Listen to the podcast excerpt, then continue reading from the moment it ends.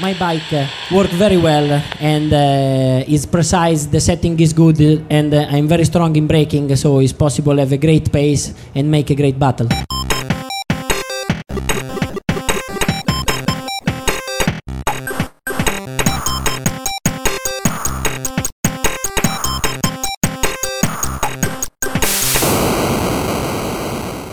Welcome to Lapsed Gamer Radio. I'm your host Mark Hamer, and I'm not going to do the usual opening spiel. Uh, the pound's fallen so far; it's worth less than empty crisp packets. Bands of angry racists are prowling the streets, telling all the Poles to go home, and our next prime minister might be Boris fucking Johnson. So fuck it, let's talk about video games.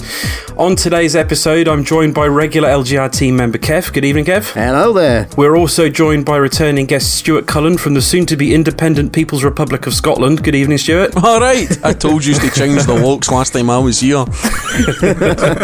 Don't leave that door open. And joining us tonight is, as our LGR community guest, is Ali, uh, aka Cornwolf on Twitter. Good evening, Ali. Hello. I don't know why I'm waving because you can't see me, but there we go. Oh, yeah. Podcasts are a visual medium. Would you like to introduce yourself then? Uh, yeah, yeah. So, uh, Alice Cornwall, thank you very much for the for the invite. Um, better known as uh, Cornwolf from uh, YouTube and Twitter and Twitch and, and all those wonderful uh, and weird mediums that you can stalk people on these days. First came across uh, you guys over at uh, LGR from Stu, who I've done a bit of work with within the Forza community and um, on Twitter and whatnot. I think he was on an episode a couple of weeks uh, prior to me uh, starting to listen to you guys, probably about two, three months ago, something like that. Last time he was on, It was the best Um, episode and ever. then, yeah. We're still taking the meds now.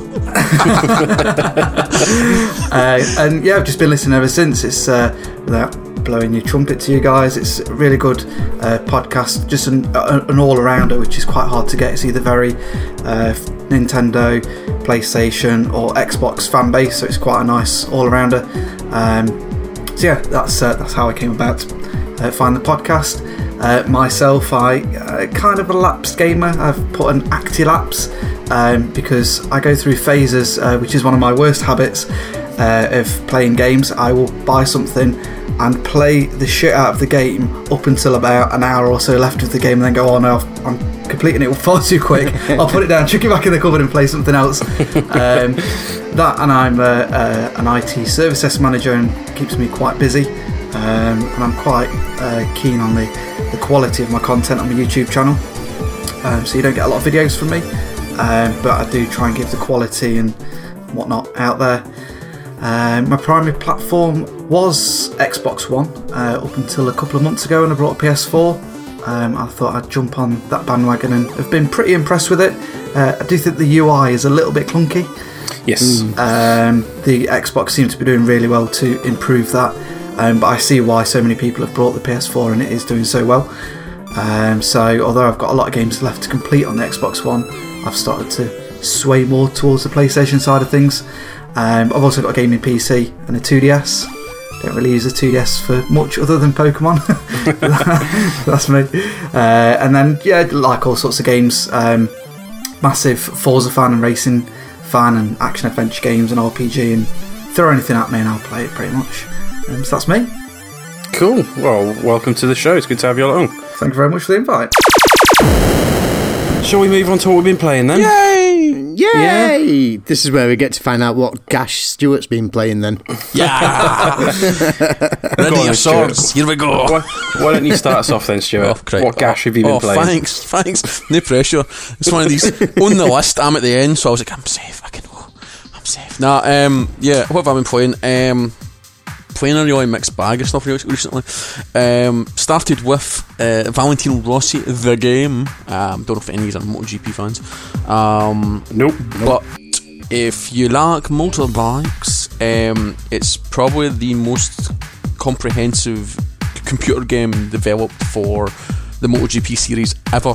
Um, it's theoretically two games in one. One game is the Valentino Rossi game, which is basically a look back at his career and highlighting all his historical races and there's interviews connected to it. Um, it's really in depth. It's got all the liveries, all the helmets, all the levers, everything you could wish for. It also has, because he does rally, it also has rally in it, which is quite interesting, and it has drifting in it because he likes to drift. So Didn't know any of that. there's um there's a bit of that in the bike thing, and then the other half is it's the full blown 2015 2016 MotoGP game. So fundamentally, for the price of one game, you're getting two games, which is a massive bundle of motorsporter goodness.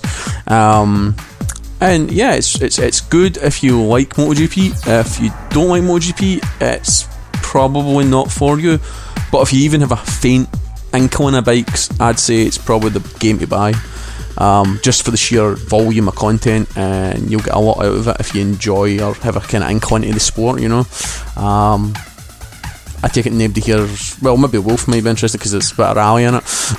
but um, other than that, I'm, a, I'm a rally fan as well. yeah, but the rally isn't the main selling point. It's a motorbike game Yeah, with rally attached, which is quite, which a lot of people can't seem to get their head around. I'm hearing it's like it's a motorbike game with rally in it. That's funny. Well, no, really, it's a game about. Well, how does the how does the rallying aspect stand up to say DiRT Rally? Fundamentally, the rallying's lifted directly for Sebastian Loeb, Evo rally. So Oh, so not very good. Well, see, you say that, but Milestone like simulation. But they don't like telling people that because it's the hardest games in the world. And if you stick on the assist zone, yeah, it's playable, but without any of the assists, you're gonna hurt and you're gonna hurt hard in it. Um, so it, it's it's more sim than it is arcade, but it, it, it's it's targeted at an arcade market. So a lot of people play it and go, "Oh, this is I keep falling into the gravel or I keep crashing or whatever." Whereas if you stick with it and you just tweak it and tweak settings and stuff, like I reviewed it and I said in the review, I said it'll take about a half hour for you to get to the sweet spot, but you you need to make the game work for you to get to that sweet spot. But then, it, it- I mean, it's the long haul. You know, I mean, you're talking maybe f- f- Christ, 100, 200 hours plus of racing to be done in it. You know, um, so it's definitely worth a look for that aspect. it sounds like a um, like one of the WWE games. Obviously, it's not wrestling, but in terms of you I don't have know. a- I've seen him. like- They did kick Marc Marquez off his bike, so a bit, of, bit of brawling going on there. You know. No, but in terms of like the um, like the latest one, you've got the Stone Cold storyline, but Mm. then you've also got the main game attached to it. So you've got like the two for one. Yeah, yeah, it, yeah. It's, Story it's, element. it's like that. Um, it's interesting because the the Sebastian Loebs are, are is probably the, the one I draw most connection to because I've played that as well. Whereas that's a rally game with Sebastian Loeb built into it. It's no like Rally 2016, if you know what I mean. Whereas this one, they've just grabbed all the licenses and went right. We're not going to be able to make two separate games. Let's just make one Uber game um, that's kind of half roads. Visually, the bikes and riders look amazing, but the but see, it's the old ar- argument with racing games. You don't really need pretty tracks and stuff when you're going 200 miles an hour because it's all just a blur. It's Yeah, that kind of yeah. it's that kind of thing. Whereas if you stop to look at the crowd, they look quite cardboard and just static. but you're never you're, you're playing the game wrong. Then, as I say, you know what I mean. So um, the bit that needs to look nice looks nice, and the bit that don't need to look nice just look like a blur. Um, but it's really interesting because they've also released Ducati 90th Anniversary, which is a Ducati only game, which is really strange because I don't think it'll do as well because it came out the same week as Valentino's game, but it's a download only title. A bit of backstory Milestone's an Italian developer, so they're Italian. Uh, Valentino Rossi's Italian. Ducati's Italian. You start to see they- they're like Milestone are like the European version of Codemaster. If that makes sense. If Codemaster's Yeah. Britain's racing hub, Milestone's Europe, uh, Italy's racing hub.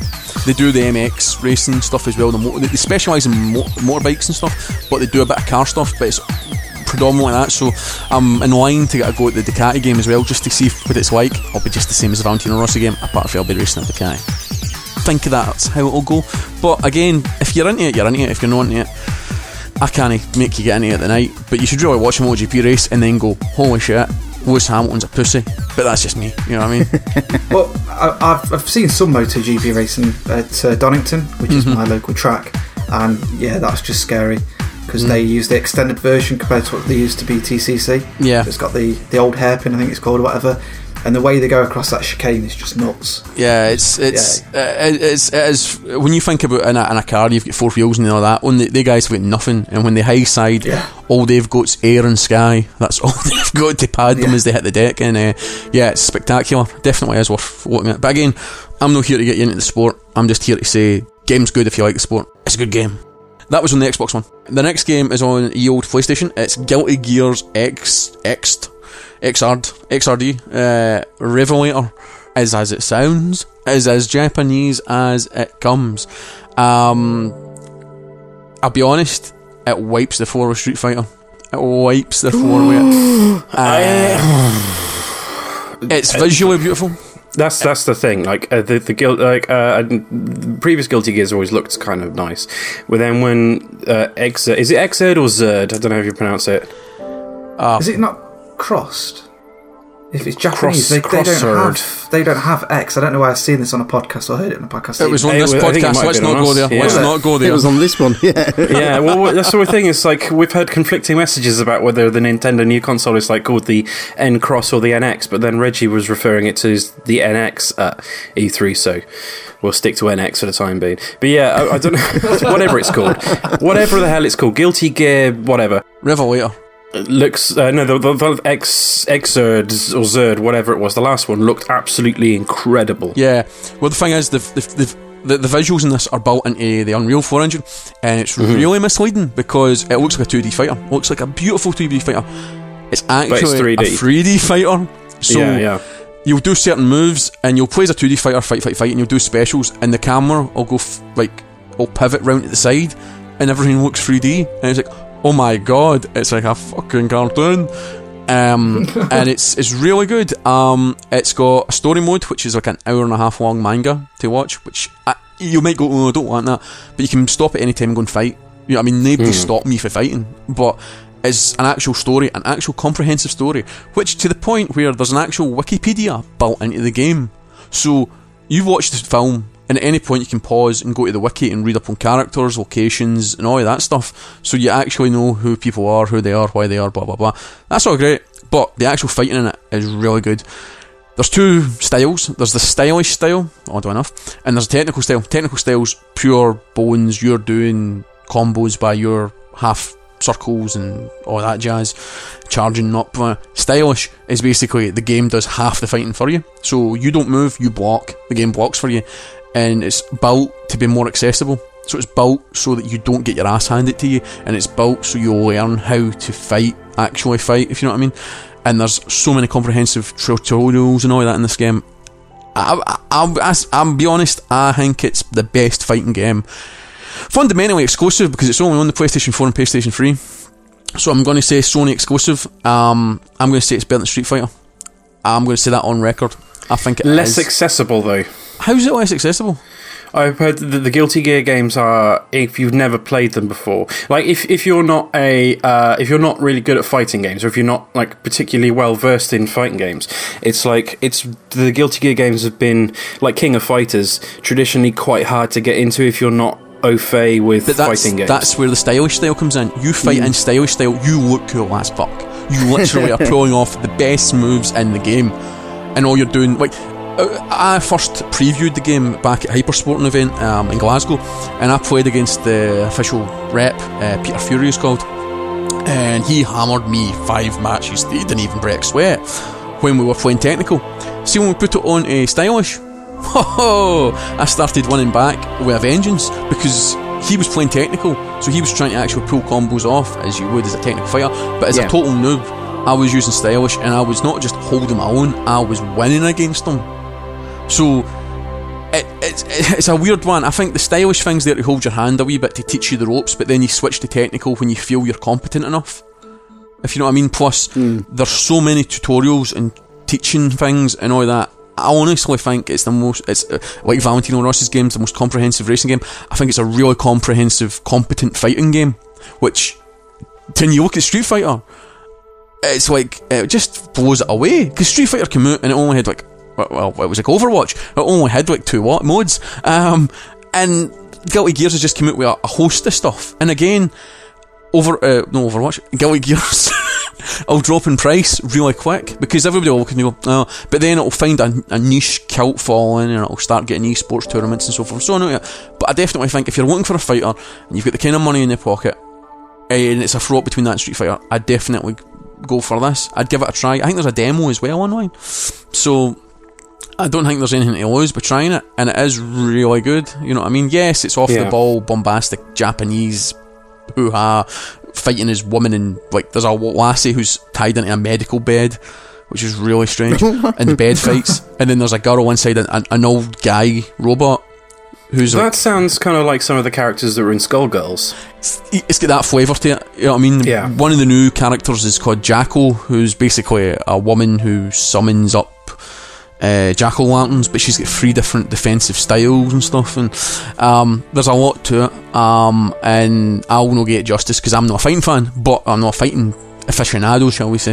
I'm a fighting fan. I just you know, and as a guy who's played, as I was on the last show, I was talking about Mortal Kombat X and how played it with my mate. It was great. We went online with R6, playing this for story mode and stuff, and that I, I actually enjoyed it. It's good. It's worth a look, I would say. But then, you know, two thumbs up. Fair enough. Um, no, however, a couple of things I've been playing. I started playing the Technomancer, another one of these middle of the roads European releases.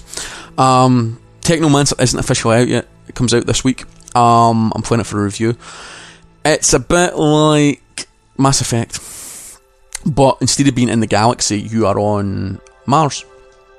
And the whole concept is hundreds of years ago, people went to Mars, and water is the most important thing on Mars. Um, but then the corporations who own the water have got big biodomes, like mega cities, but not quite as big.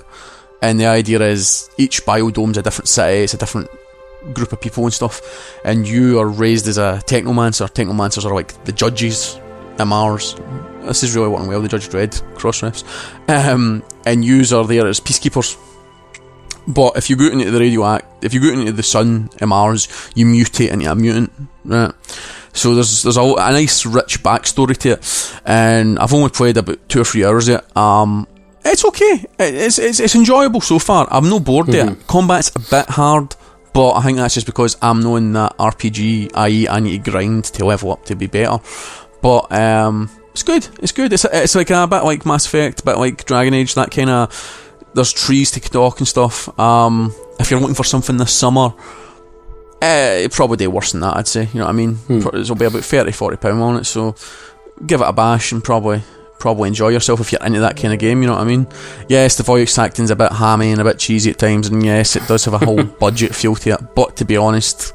eh, It, it aims, it punches above its weight, and so far it's been it's been all right. You know what I mean? Um, but I'm not officially giving it a hundred percent status right now, so we shall see. Well, it's uh, it's another one of those releases by um, Focus Home Interactive, isn't it? Yeah. They sort of they, they seem to specialize in a sort of like the double A games. Like I was looking down their roster, and they've got Styx, Master of the Shadows, and um, Sherlock Holmes, Crimes and Punishments, and um, Farming Simulator, and, and games like that. Yeah, just not no quite amazing games, just middle of the road games. You know, what I mean, good, Yeah. good games in their own right, but they're no, they're not going to run it to your mate and grab them and go, "Here, mate, I'm playing Technomancer," and you're all going to go, Like a- "Oh my god!" you know what I A mean? A solid six or seven out of ten. Aye, aye, definitely. Yeah. I think, but I'm holding back review because you know, can't be, can't be spoiling it right now. okay. Um, the other thing I was playing was I don't know. I've not listened to the E3 show, so I don't know if he's talked about it. But I played the Resident Evil Seven thing. Yeah, I've Um, got it downloaded. It's sat on my PlayStation dashboard. I haven't plucked up the courage to play it yet. It's it's Same here. PT's cheap cousin. It, Mm, it, it, so I've it- it watched PT and went, yeah, there's an idea. Mm. And then when you play it, you're kind of like, oh, aye. And then you're kind of like, I play through it once and you're like, I wonder if I do that. And it, it does what you would imagine it, it, it changes. I think there's three outcomes, but they all ended the same way. Um, there's one, two jump scares in it if you're thinking that way. Um, it'll be nothing like the game. It doesn't involve Chris Redfield or Wesker or big knives or guns Good. or anything of excitement. Um, it, it is what it is. Um, I think it's a cool concept, but yeah, don't you think that, they, like at this point, Resident Evil needed desperately to do something drastically different, though? it needs to do something different. But it, it, it, it whiffs. It has a faint whiff. Uh, Silent Hill. I feel. I felt. well, Yeah, I but felt I mean, it felt like- like Silent Hill or Outlast.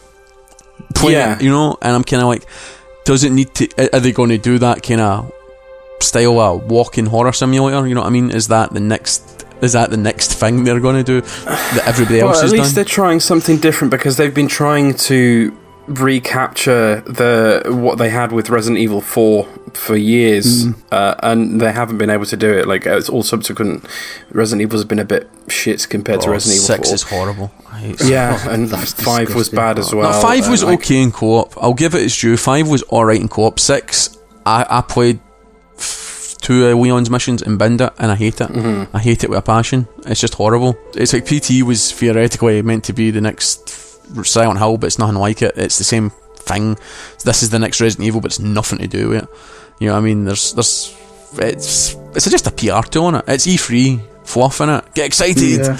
You know, play this and be crap your pants, and we'll take it off the network in a week's time, and you'll never have to Yeah, it. it definitely feels like they were trying to do what um, Konami did with PT and like sort of like put this trailer out that's probably going to bear no resemblance to the final game at all, but it'll get people talking about it. And But the thing about PT was PT was like a game.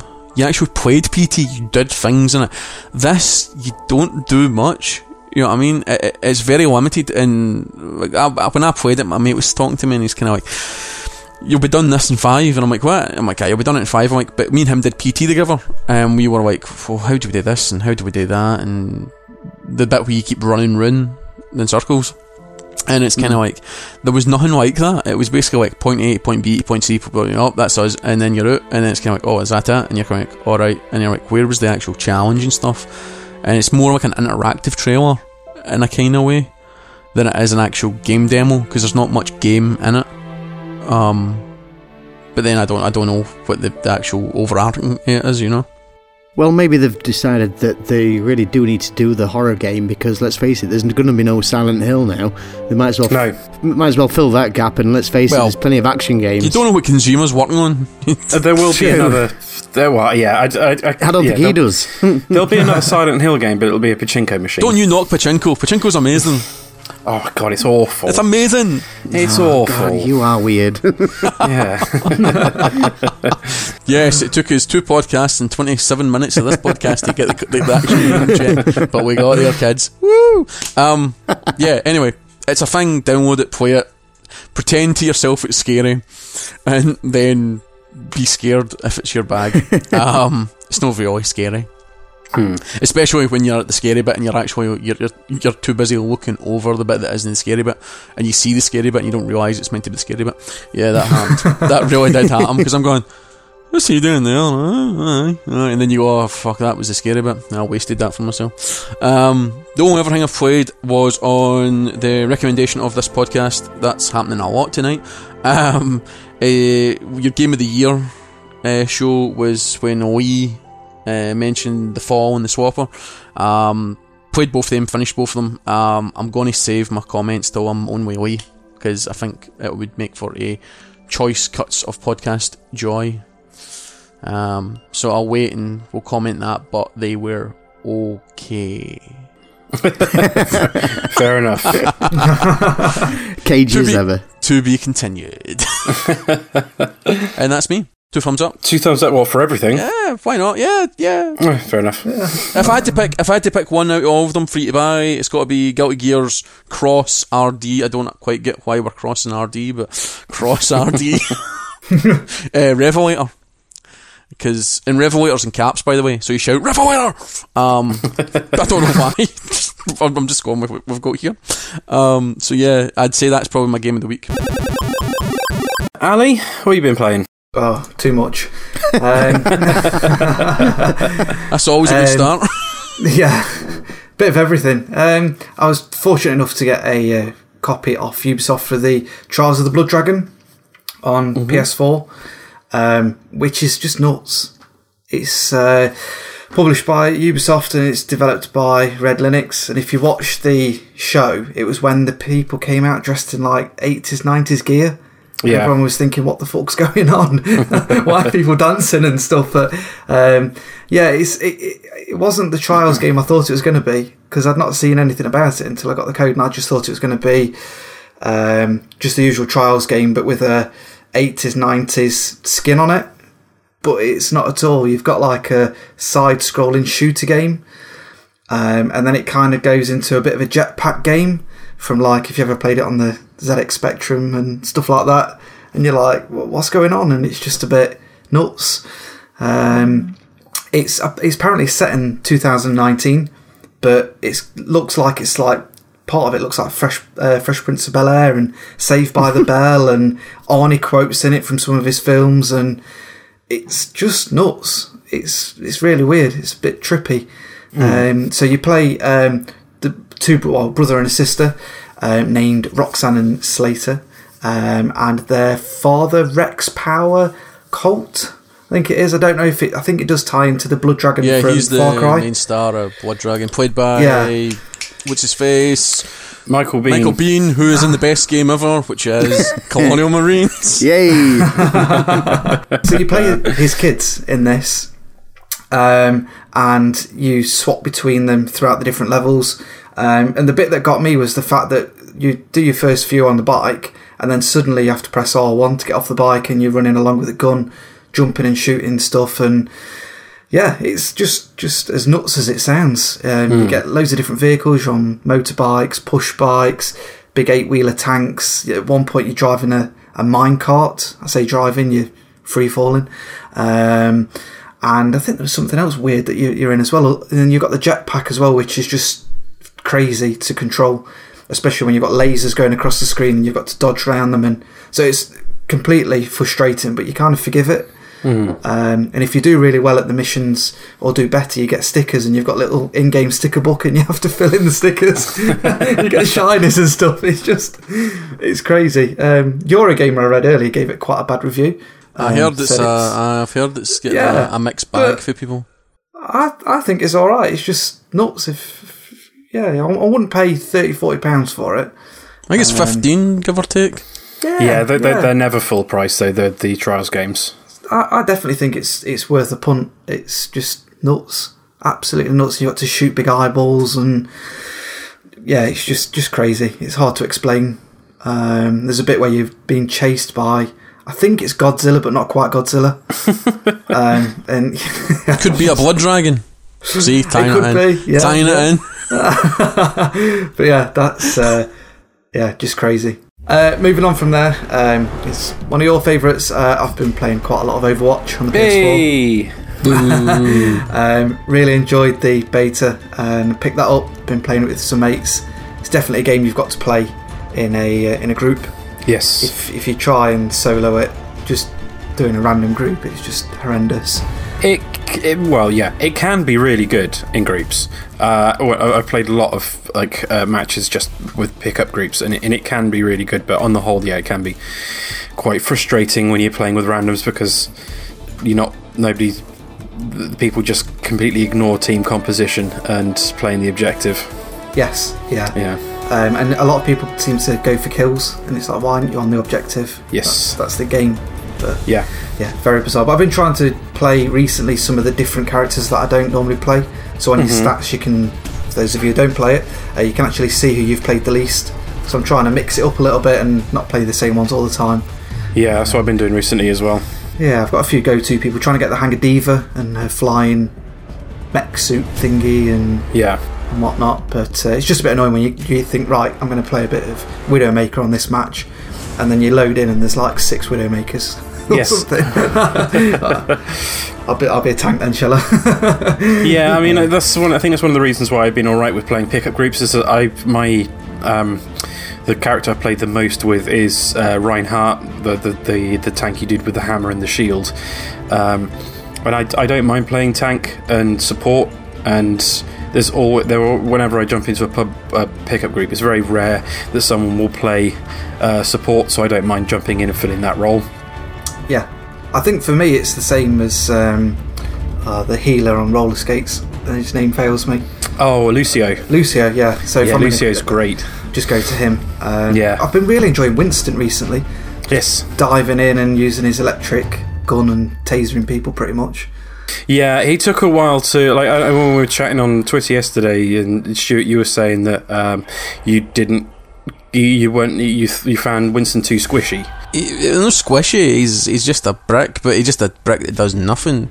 It's a good brick that, that does. It's like That's what I, I found him at first. It's like I, I didn't know how to use him because you jump in and think like, right, I'll just tank, and his health just disappears really quickly, and he doesn't seem to do too much damage. And then when you work out what you're supposed to do with him, and it's all about using that leap to get past the frontline enemies to get to their backline where their support and where their snipers are, and just causing havoc. Because you Yeah. just jump in, pop your shield down, start electrocuting the the, the snipers and the, the support, and their entire backline just falls apart. And then the, the the the players at the front don't have their support characters anymore, and the rest of your team can make a big push. It's working out how to use the different characters to the best of their abilities, rather Yeah. than just trying to charge in the front lines with everyone. I think doesn't his gun charge up with the more people that are around him as well, or it bounces off others and Uh, it can it, it'll uh, arc to however many characters are nearby, and like he's a really really good hard counter to uh, there's a character called Symmetra, who a sport character who can put up like a number of little um, turrets, little laser turrets, and uh, Winston's um, Tesla cannon just shreds them, um, whereas they can cause like a real problem to other characters. So it's just working out like it's a game like a lot of people are playing pickup groups will, will play like uh, sometimes I'll jump in and you'll see a character a, a player who will pick the same character and they'll they'll stick with that character all the way through the match even though it's not working. And you check their stats afterwards and see that they've played 30 hours of that one character and like fuck all of all the rest of the characters. Yeah, and the game is fundamentally built around the fact that you need to change character regularly as the meta of the, the game changes.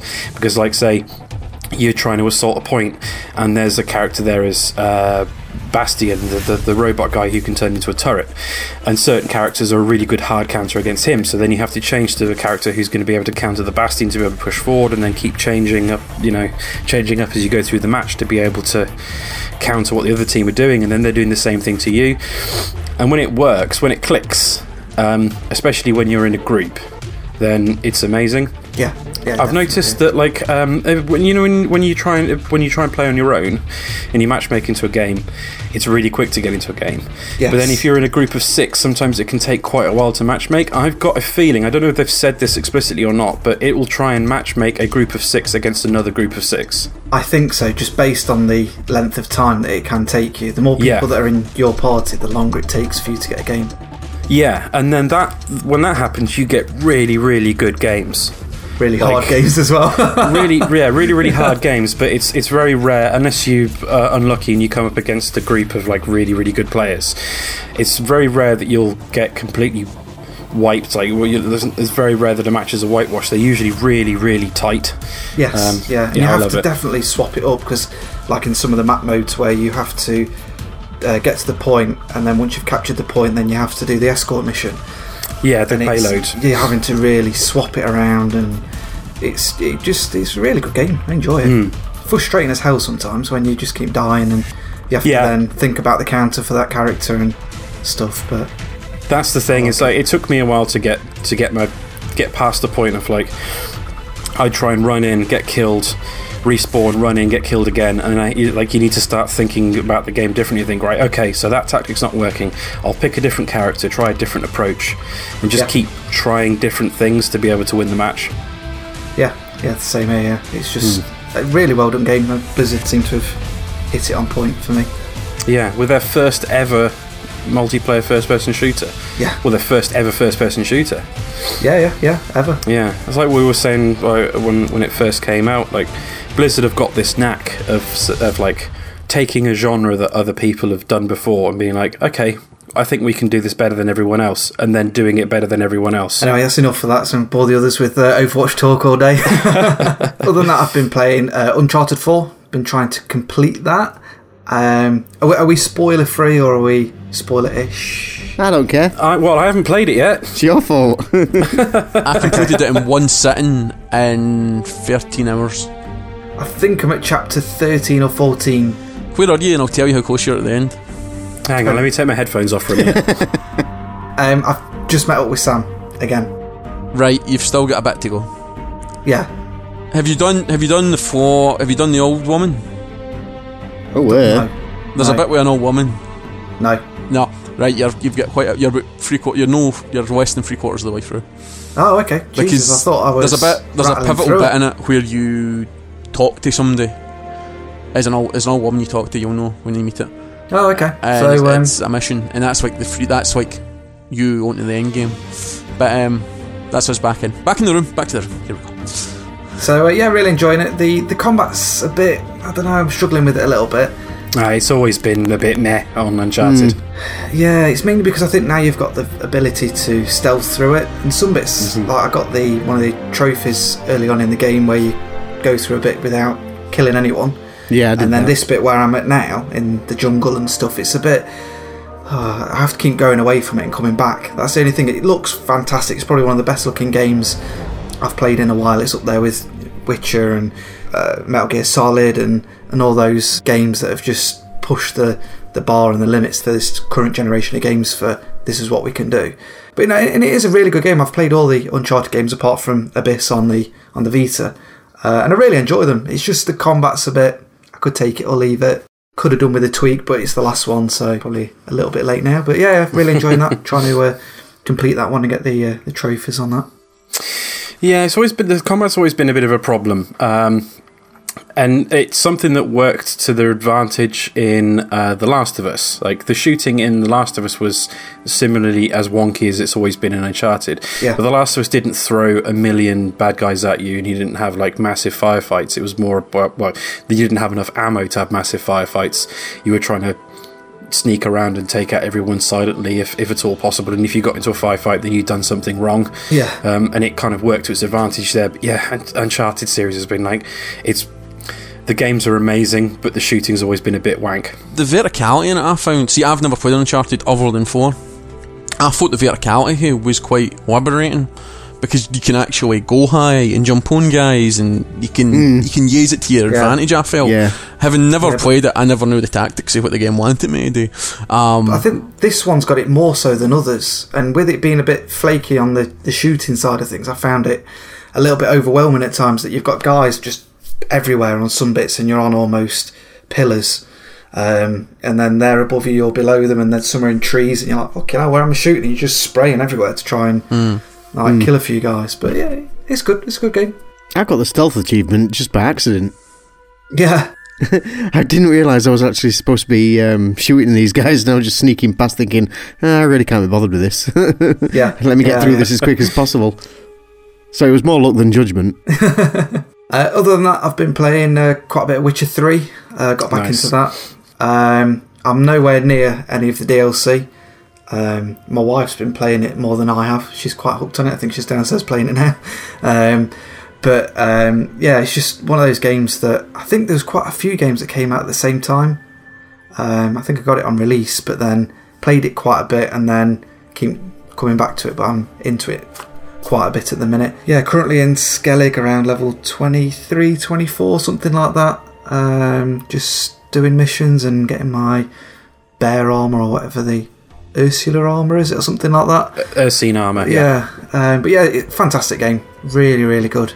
Um, Yes, CD Projekt Red have been a, they're they've rapidly become one of my favourite developers, and they've been the the patching for uh, Witcher Three has been so aggressive over the, the lifespan of the game. The game's been out for just over a year or so, and they've patched so many things. Like when it first came out, um, the mo- people complained about the movement of Geralt in the fact that he carried quite a lot of momentum, and so when you push the stick in a particular direction, it would be a like a bit of a split second before he'd start actually moving, and when you let go of the stick, there'd be a split second before he'd stop because he carried quite a lot of weight, and people didn't like it, so they went, okay, we'll just patch in an alternate control mode.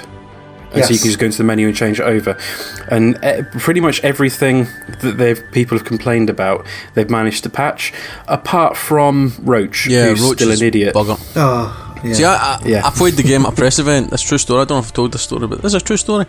I get sent to a castle to play the game because I'm special. and um, I played the game for three hours. Played the first area, and there were two problems. One, the camera kept clipping. This is pre-release, by the way. One, the camera kept clipping on interiors, which really pissed me off. So inside a bar, trying to move the camera up, you could tell the camera was hitting the ceiling. Two, Yeah. Roach. Talk to the dev. How you doing, mate? What's the matter with my game? I went to him. How you doing? Blah blah blah. Are you going to fix the horse? What do you mean? Well, your horse can't do this, can't do that, can't do that. John Marston's horse can do it all. And he just went, Hmm. Did you just come here to hurt my feelings? And I went, No, but your horse is bugger. And I went, Yeah. You need to fix it because I'm like, You need to fix the horse before you release it. Year and a half later, horse is still fucked. Yeah. Called it. Called it before it was there. I know exactly what you mean, and, and it's become a bit of an internet joke about how um, stupid Roach is. Uh, it's, I guess, it's probably not completely fair to compare it to uh, John Marston's horse in um, Red Dead Redemption because It was the only horse that came to mind at the time. Yeah, I know, I know what you mean, but like, uh, but that game was developed by like what a thousand people, It probably was the only over several uh, uh, studios. What was the horse in Dragon Age called? Steve? Um, yeah. Steve the Shetland pony? No, I think that's Pippa Funnell's horse. like CD CD Projekt Red is about hundred people. Yeah. in in total. Um, so I can kind of forgive them the odd little problem like that. Like the camera still has a bit of that problem where, like, when you swing it around interior or on interiors, it'll get pushed in really close to the character whenever there's a wall in the way. Aye. And Roach is still an idiot, but To be fair, I think you get that with a lot of games on a lot of third-person games have Hmm. this weird camera, especially in the middle of a, in the middle of a fight. So you get it on. Um, I've, I've been playing a bit of uh, Mad Max as well, and sometimes you get a really weird camera and you die, and you're like, well, I couldn't even see what the fuck I was doing then. Just looking Mm-hmm. Yeah. in the back of someone's skull and or a plank wood or something if it completely glitches it out. But it's that's one of my bugbears with third-person games. Full stop is just the Yeah. camera angles weird, very Mm. Um, but yeah, so uh, yeah, I've been playing that quite a bit, uh, and then just finally, I've been getting back into the crew. Um, I got it from the start, but then the servers were absolutely shite Yep. at the start, and you couldn't load up a game, and I ended up trading it in um, just because it pissed me off that much when you sat there for ages, either trying to get into the same game or just trying to get on the game full stop. And I don't know if it was the same on the PS4, but this was on the Xbox One. I think it was the same on every platform. It's just a problem that Ubisoft have had with their service for for a time immemorial. Yeah, but yeah, it's nice to go back to it. They've upgraded it a bit. There's weather effects now, which wasn't in it last time I played, um, and obviously you've got the wild run side of things. Um, and yeah, just enjoying being back in it and a bit of an arcadey. So I guess it's a cross a little bit of their need for speed, I guess, um, with the upgrades and crazy things that you can do in the in the cars. And yeah, really enjoying it. Kev, what you've you been playing? Since the E3 thing, they announced that you could download the Lego Star Wars like free download kind of thing. You know, uh, just like the first level. I don't know Demo. whether it is the first level level or what, but um, yeah, played through that. Uh, really enjoyed that, and I'm quite stoked now because it's out as we speak tonight. It's out in the morning, and I've already had my email saying that it's on the way. So uh, I can see what I'm going to be doing tomorrow night. Did you get the special gold edition? I did indeed. oh, you. Oh man, Do you get a wee X Wing? Or is it the Finn or the X Wing you're getting? the Finn one, I think. One It's- comes with an X Wing model, I noticed that as well. right. Whoa. But I know Finn's the, the, the more traditional, the more the more traditional special. Um, is Finn with his helmet off, but there is one that comes with a black X-wing fighter. Right, But I don't know. uh, this comes with an extra level as well. The um, bit where you f- actually find out where, how C3PO got his red arm, which he mentions in the film, but you don't actually see the backstory. Does it involve going to Afghanistan? you know what I mean? Does it involve? Does it involve Kiefer Sullivan? Right. you'll only get that joke if you played Metal Gear Solid Five. Oh, you don't. Jo- Why do we try? We try to make subtle comedy, and you just bull. You, you bulldoze it through. I don't think Kev's played it though. But he's not meant to get it. There's hundreds of Metal Gear fans out there playing Pachinko that do, listening to us. They're on the internet cafes playing Pachinko, and you're like, ah, fucking wasted joke for you. So anyway, I'm playing through the uh, Niima Outpost demo. It's basically to escape Jakku, uh, so you get onto the uh, the Millennium Falcon, and it's so hard. There's just Yeah, so very hard. yeah. I couldn't believe it. I thought, is this actually a Lego game or what? Because I'm used to just doing the simple puzzles. Even they've changed. Now you can smash your kit up and make two or three things out of the same pieces.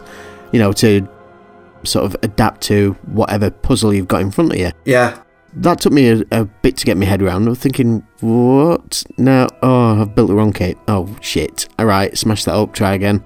So that was quite fun actually. Once once I got my head around it, yeah. Because I've played the latest Marvel, whatever it was, Mm. the, the time with the Age of Ultron or whatever it Yeah. was, tie-in. And I didn't notice it in that, but that's I think that's fairly new. Where one lot of bricks you can select which one you build because that confused the shit out of me when I was playing it. I'm like, I've, I've built a couple. What more do you want me to do? And I'm like, oh, fucking hell, what's going on? Is this no like arcing back to when they did the Hobbit game? Because the Hobbit game had you building kits. I know that much, but it was like one kit you built. It was just one kit. This is the first time I've seen so it is it where you like can an make evolution? two kits. It is, yeah, Yeah. It's very much a jump. But as well as that, it's just and it will never be seen. It will never be seen again in the next four games. Then, because going by the previous, they'll, they'll bring it in and go, "Oh, we're scared to use it for the next three. Because Jurassic World didn't have it, and Marvel didn't have it, No. and I don't think Dimensions has it. It's so- quite good. It, you just need a bit of a tutorial to say, oh, you can buy build two things out of this. Which one will you build first, or something? But no, it's just Yeah. fuck it. You can build that one, and then because of it being a demo. There's probably no point putting any sort of tu- tutorial on it, which is a It's weird not like one. it's for kids, is it? no, not at all. Mind you, as daft as it seems, they probably do better than I would anyway. yeah. But it glows. It glows yellow. The two bits that you it can does, build. yeah, yeah. But it's on sand, so you can't fucking see it anyway. It just seemed like they had some sort of difficulty level on it that had been just ramped up because the firefights were a lot harder. You, you just got loads and loads of the. Um, Maybe it was designed so that you don't complete it. Maybe. possibly. You know how like like like, like just ball out in the, the, the, the demo and just go, uh, mm, you're not going to finish it. You know what I mean? Just Hmm. just here's a test, but you're not going to get to the end. Or was it like if you finished it, do you then unlock an item for the actual game, like some demos? So like a character or something or a skin, maybe I don't know. I don't know. It might be. It sounds maybe possible like that. Like it was there was a bonus for finishing it, but it was so difficult that only like so many people did it or something. I, don't, don't know. know. I'm speculating. It sounds good. I didn't see anything pop up when I finished it. Yeah, I finished it as well, and nothing seemed to pop mm. up. Everybody's played it but me. how, how long did it take you to figure out the BB-8 bit as well? You know, when you're oh. fighting all the Oh my God, stormtroopers? yeah. I'm like, this is going on forever. And then I was like, oh, there's a little hole that BB-8 can roll through. and flank him. How long's that been there? Well, it's great. I've not been on for about a month, and I've still ended up not playing that much. I've still only played three games, but all of them have been quite small. I did the Lego Star Wars uh, demo, which was like a couple of hours, maybe. Um, then I've done the Lego Dimensions Ghostbusters pack, which is awesome, and that's left me with one pack left to play. But again, that was just done in a sort of morning, you know, towards midday. But that was great. Just loving the uh, dimension stuff. How how they've made it so open ended, so you can just add to whenever you want. I counted up tonight. I've realised I've now got 24 packs. So I don't know how they, that's happened. that's just crept up on me. Most important question, is, are you getting the Tom Cruise Lego? Because I'll be honest, I kind of want that game just for that Tom Cruise Lego. Tom Cruise Lego. Yeah, there's a Mission Impossible kit coming. Oh yes, yeah, yeah. Oh yeah, and I it is- forgot about that. It's Ethan, Ethan Nah. Hunt Lego. Screw that. It's all about Hasselhoff. oh, I thought the A Team was worth a shout as well, huh? A Team's free. Yeah. But um, no, some of the new kits are quite interesting. I'll give you that. Yeah. I'll give you your due. Yeah. Some of them are interesting. I interesting. think that's I've always about. been uh, massively interested in the dimension stuff, but it never came down in price. It's No. very hard to get any Lego that comes down in price. To be fair, Yeah. Yeah. either games or kits. You know, it, it just doesn't happen. I think the problem is as well, but it's half the figures. See, th- to take it from a Lego collector's perspective, half the kits are minifigures you don't actually get. So fundamentally, like the Ghostbusters ones, you can hmm. only get them in the Ghostbusters Ecto One model. Yep. So if you could get all the Ghostbusters by buying cheap games, then you've got all the Ghostbusters minifigs. And they're not going to get that, are they? Yeah. Or the Mr. T, Mr. T, there ain't no A Team Lego out there. That's the first blah blah. Tom Cruise, there ain't no Tom Cruise Lego sets. You know what I mean? It's it's. I think it's that log- logic between the pricing. The irony is, know? though, the um, Lego Tom Cruise is actual size. Brilliant. The last, the last game that I've done uh, is um, Just Cause Three. I bought the XL pack, even though I'd got the disc version. The XL pack went on sale, and they knocked about forty quid off it. it it's sixty four ninety nine usually, and I got it for about twenty four quid off PlayStation Store. And I thought, The next words that you would muff better involve the mech is fucking awesome. yeah, I was just going to get to that. Um, it, the, yes, the mech is fucking awesome. Yeah! but um, the Sky Fortress pack at the moment, I'm doing that, and I've unlocked the jetpack. So- Discount Iron Man. it is just about. But the jetpack has just opened up a whole hell of a can of worms, and um, that's it. I got that, and then wandered off and did the first two levels of the Sky Fortress pack, and then never bothered doing that again, and went back to unlocking the map. So I'm back to square one. I still haven't done any more story on Just Cause Three since December last year. So But you're having fun. That's the Oh, main thing. Shit loads of fun. It's great. But that's that's what you want. That's what you need. That's it. You, it's one of those perfect games for me. It's it just goes to. I think it took me five years to finish it. You know, every now and again, I'd just pick it up and go, "Oh, there's a story. All right, I'll do a bit of that then," and then just wander off and start taking other towns again. And the same See, thing has happened as- here. As aficionados of Tropico, do you not think Rico should be implemented in Tropico as an unlockable character? There's a crossover there that's waiting to happen. I, There is, isn't there? There's not wait to such a crossover. it just hits me as the two things because they just marry up superbly, I think, and, and, and vice versa. Just send the mech into Tropico and just want them blow it up. You know what I mean? The mech looks like intense fun. It's actually Uh-huh. got me thinking of buying the season pass because I'm kind of like, I really want to play with that mech because I've seen the this bit with the train. Somebody like know Yeah. how it's got the magnetic pull. It hmm. just hooks the train, and the train just everywhere, and it's like yeah. You can do some crazy shit with it. You can just attach it to anything and start taking it up into the sky. It's all over the place. It's insane. Mix for the win. Two thumbs up. Definitely. Two thumbs up. Discount Gundam. It's discount Robot Jox. Yeah.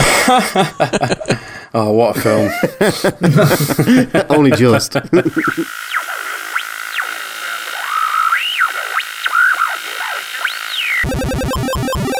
So, uh, I've been playing Overwatch. Uh, I keep playing Overwatch. I won't go into too much detail because we've talked about it quite a lot already. Um, just been spending some time trying to get some uh, game time with the characters that I've been neglecting, like we were mentioning earlier. When you're looking at stats, and it can tell you how how long you spent with each character. And I've got certain characters that I've spent less than 20 minutes with um, of game time, like uh, Tracer and uh, McCree and characters like that. So I've just been trying to play through those uh, a bit more. Yeah, um, waiting for um, competitive mode. Do we know when competitive mode's coming? it's betaed right now, I think. So Yeah, it's It's July be- time, I think, isn't uh, it? It's Is got to it- be next month. Yeah. Is it only betaed on the PC into there now? This is really weird as well. Yes. It's strange. But the other thing is to get the achievement as well, or the trophy for. Um, is it 50 unlocks with one character? I've been trying to do that. Uh, well, yeah. I haven't really talked about the trophies Whoa, of, uh, go there, before. Um. Some of them are really, really tough. Yes. Like um, The armor one's the hardest one in the world. Make sure the armor one's- everybody's got no, the armor. armor one's a piece of piss. oh, nightmare. It's it's a piece of piss. If, Like, uh, if you've uh, got a team just- that talk, Just throw Yeah. it at them, and then they, That's you, true. they Yeah, want you to just- collect it. let me You're just doing that. playing on defense, and you just throw armor on the point until everyone's got armor, and then the trophy pops. Um, some of them were, were quite easy, like uh, Symmetra's car wash trophy, which is Seven. uh, you need to get uh, you need to have an enemy being hit by all six of her turrets and her gun at the same time. Um, but then there's ones with like uh, you've got to get Two. two kills with Lucio whilst he's wall running uh, in a single life, and I haven't been able to get one kill whilst wall running um, because it's really hard to wall run and aim with a controller. I think that might be I've mixed up my buttons a little bit, so I now jump with L1 or R1. ah like jump uh, bumper jumper. Yeah, and that helps Yeah. a lot with Lucio because on the settings you can actually tweak your controller style for each character. Yeah, So which is great. Just for him, and then if you go on the uh, the Greek map, which I can't remember what it's called, Ilios. yes, and just do your push shot, and then you can push about three off while you're wall running. Yeah, and shove them down, push them down the well or whatever. Yeah. Pro tip: There's a little um, there's a little trick with that actually that might be easy for you to do now you switch to bumper jumper. Um, and when you uh, when you're playing on the bit with the well, Yeah, you can run around you can, it. You can just run around the Yeah, inside of the well awesome. and like keep healing your teammate and keep holding the point, and the enemy can't see you or shoot you. Yeah. Unless they look directly down the well, and then they risk getting pushed in themselves. Overwatch hacks. first stop for everything. Yeah, You can also pull people into the well Yeah. using Roadhog. yeah. I saw a, a, a brilliant gif of, of um, people playing on I can't remember what map it was, and it was like you remember that scene in the Fellowship of the Ring where Gandalf's fighting the Balrog, and the Balrog falls and then hooks him with his whip and pulls Yeah. him down with him. Yeah, a guy. Um, you, there was two roadhogs fighting against each other across a chasm, and one guy used his roadhog to, to to pull the other one into the hole, and then the other guy, as he was falling, hooked the other roadhog and pulled him down with him. It was amazing. But yeah, Overwatch is great still. Been playing quite a lot of Hitman on uh, PS4. I've completed all of the targets, all the main targets um, on the, the, the first three maps that they've released. So the, the Paris um, fashion show, Sapienza, and then the, the Marrakesh level as well.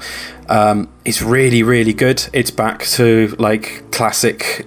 Um, blood money style uh, hitman where it's just a big playground you have a starting point and you have targets and then how you take them out is completely up to you but then they've thrown in like, these challenges um, to take out characters in particular ways so for instance on the Marrakesh level, one of the targets is an army general who is holed up with a with a unit of soldiers in an old school, and you can kill him by doing something that lures him into a particular room with a big hole in the ceiling, and then perched above the hole is like an old toilet.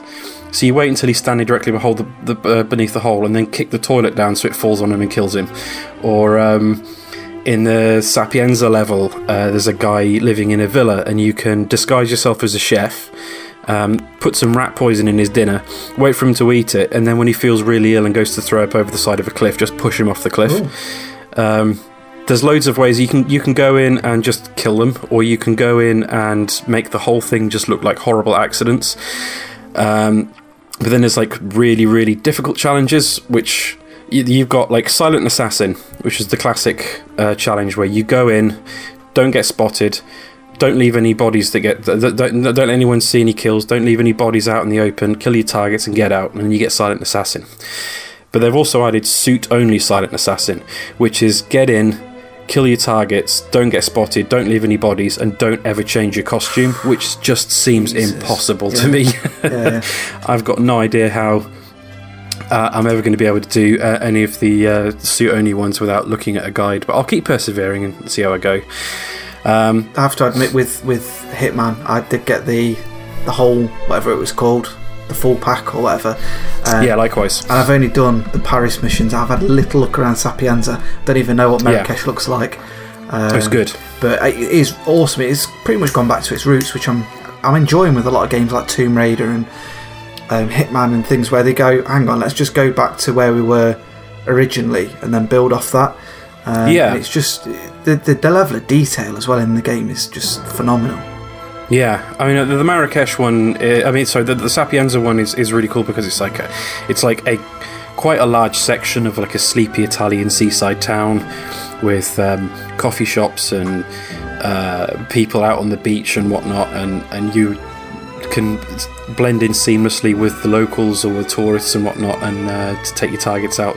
The Marrakesh one's really interesting, is because one of the targets is a guy who's holed up inside the Swedish embassy in Marrakesh, and there is a full-on protest going on outside the um, the gates of the of, of the embassy, and like the number of people on screen. Um, at any given point is really really impressive and it just feels very alive it's a big departure from the last hitman where a lot of the missions were hit where you, you didn't get that option of just like taking your time and playing the levels however you want Yeah. because hitman was being actively hunted Yes. uh, agent 47 was being actively hunted um, yeah it's back to its it's back to its roots uh, and it's really really good i definitely um, recommend picking it up if if, uh, if it drops in price or like if, if like me you're a fan of hitman it's definitely worth the 40 quid because each of the levels is in, like infinitely replayable Yes, yeah. Even the Um, training missions at the start that you get. yes And yeah putting the guy in the I need to go back and um, play a bit more of them. ejector seat and stuff. It's probably one of the funniest kills I've ever done in, in Hitman. Yeah. Sitting there. So, yeah, we're just to run through a test and then fire him through the roof and you just walk off. yeah, those are the best ones where it looks where it all ends up looking like a horrible accident. Um, I've only because I, I, I picked it up a little bit late. I've only got managed to try out one of the um, elusive contracts they put in, where every now and then they'll put in a new target into a level, and you have like 40, 50, or 60 hours in which to get in and kill that target. Um, if you cock it up in a way that you get killed or you mess up killing the target with that before you manage to restart the level, then you fail and you can't retry. And I I messed up the first one. yeah. It's a good So, little yeah. addition they've put in there just to keep you going back into the game. And yeah, right now, it's not only do you have you got the target, you've got to actually find out who the hell the target is, unless you happen to already know. Um, I don't think he pops up on your map, does he? Or she? no, he, d- he doesn't at all. No, Like, the it's- target doesn't pop up on your map at all. You've got to find out where they are first of all, and then figure out how the hell you're going to take them out without being spotted. Yeah, yeah. It's a really good idea. It's just uh, personally for me, unfortunately, I haven't had a chance to go on it and actually attempt one of the elusive targets. But it's a really good idea just to keep you going in and oh, you've got this new challenge and you don't know who it is. You just know a name and roughly what he looks like. Off you Yeah. go and kill him. Yeah, um, I was a little bit apprehensive when the game was first announced that it was going to be episodic because I didn't like the idea of having to pay for a game in which all the content wasn't out, so you didn't know what the quality was. But I'm kind of warm to the model because it gives you a chance. Like they bring out a new level, and then you've got a month or so to just explore that level to its to its eh, full extent. Yeah, and there's And enough to do it. as well. I think it's not There's just so much to do. one yeah. mission. There you go. You've got loads of side quests and different ways to kill people and suits to collect and whatnot. It's, Yeah, and loads of little challenges, and completing the challenges will unlock, say, like a, a new dead drop for items or a new starting position. Like you can, you, you complete an objective, and then you'll start off in a new position, already disguised as the staff in that area or whatever. And um, yeah, it's really, really good. I think a lot of games could learn a lot from Hitman in terms of doing it in stages, just to tease people, well, not tease people, but just trickle people into the game of, you know, here you have a mission, here's lots to do, while we're still possibly working on the next mission. But I think it, it's it's got a good flow to it, whereas things like The Walking Dead, where they're episodic, it's kind of like, well, you, you want to get to the next bit because there's not a lot to do once you've done the first one. Maybe a few different directions, but you might not want to You screw know, anything yeah. to move on to the next chapter. I never want to replay the episodes of, of a Telltale game anyway, because once I've played through it, that's the story I've got, and I'm going to stick to it. Mm. Which is why with Telltale games like we've got uh, Telltale Batman End of the first year. episode's coming out. End of the year. Well, first episode's coming out. Uh, no, it's next month. They said it would be finished for the end of the year.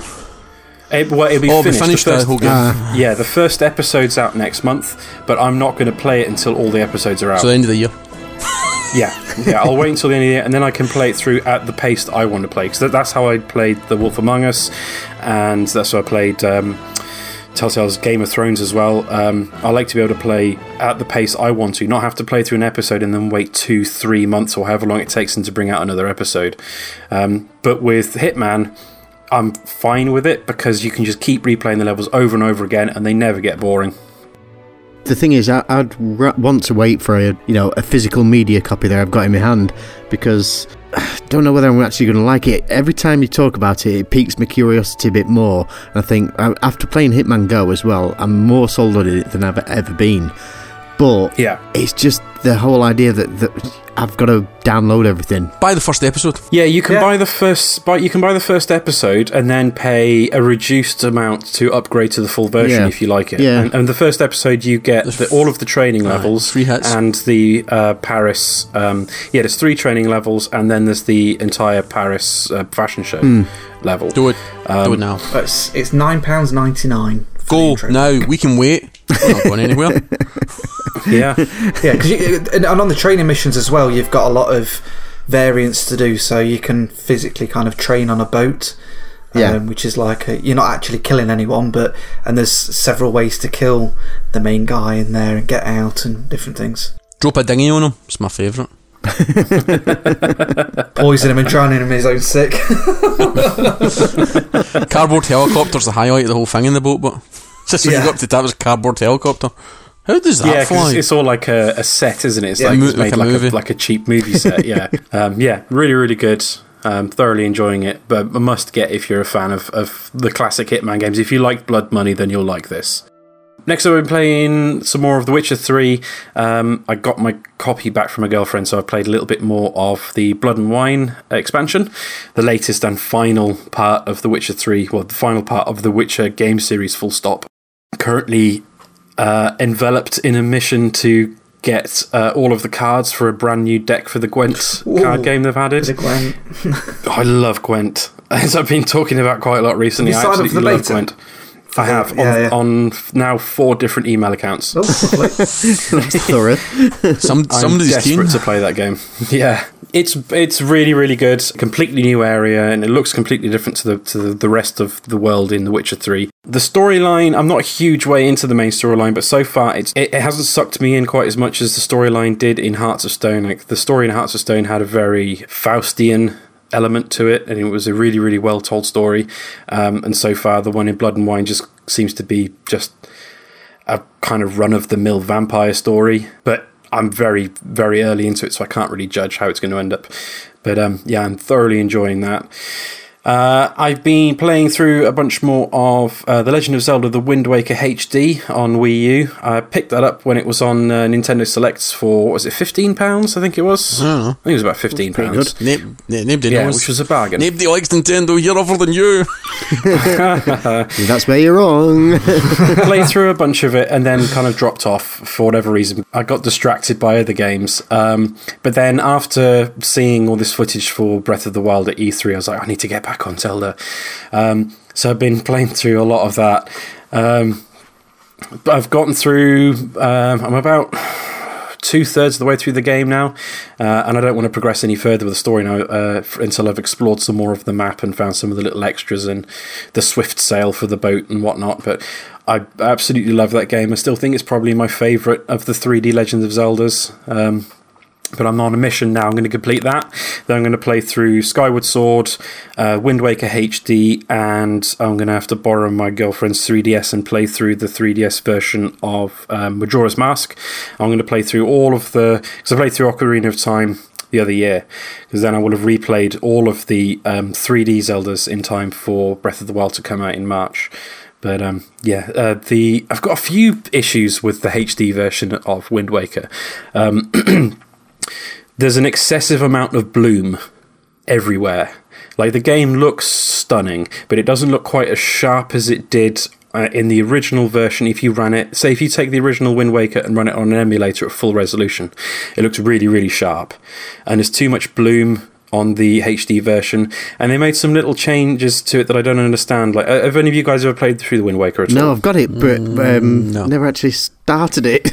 Don't know why. Okay. We were talking about it the other night, and I realised, hang on, that's still sealed. So, well, it's so slight spoilers, um, but there is a section of the game where you go back to Hyrule Castle from Ocarina of Time, um, but sort of like frozen in the past. Yeah. And in the original version, Link was all still in full color, but the entire castle was in black and white, and it, there was a really stark difference between the environment that you were in and the look of. Of hmm. Link. In the HD version, for some reason, they've changed that to sepia, and I have absolutely no idea why, and it doesn't look anywhere near as good. Hmm. Like the, the, the, the contrast contrast, between yeah. the two. Yeah, the contrast between the two isn't as stark as it was in the original. And there's, there's a few little graphical changes like that that they've made. But overall, like the changes, the, con- the control changes and the, the, the quality of life changes they've made um, uh, make it far superior over the original.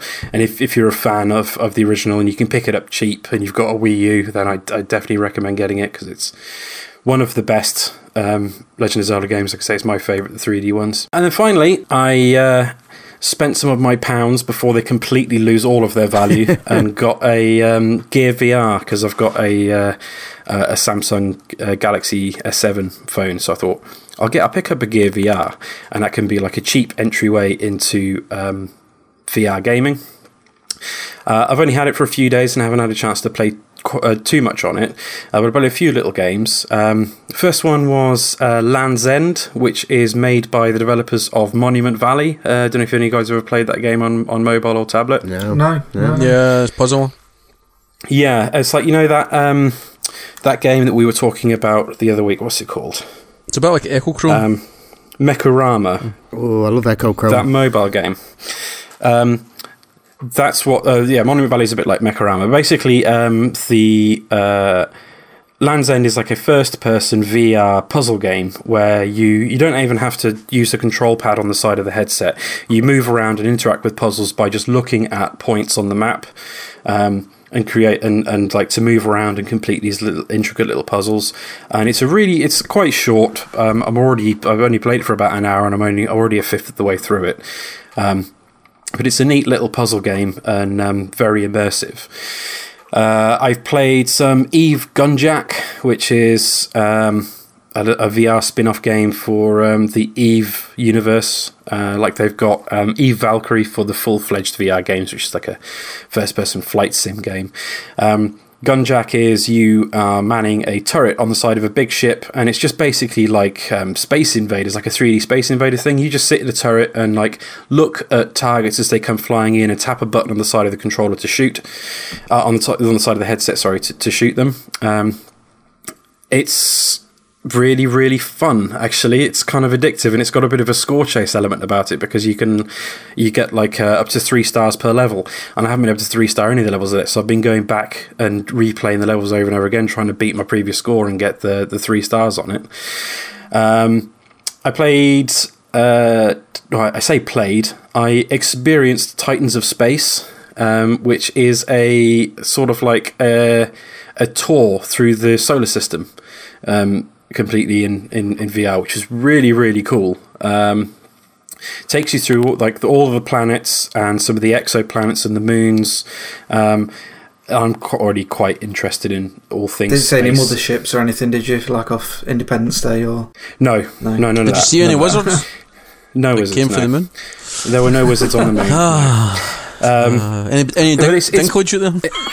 no, no. But it's it's purely like an educational tool. Like you just fly around the, the, the, the solar system, and it'll tell you like uh, some interesting facts about the planets and their moons, and some of the exoplanets and uh, the asteroid belts, and then um, some of the other suns or the other stars that are nearby. Um, it's purely an educational thing, but like it was really really neat. Like. Um, did you put your horns the, out? Did you do that thing where you're like, oh? you, put your no. horns, you put your horns out to reach for.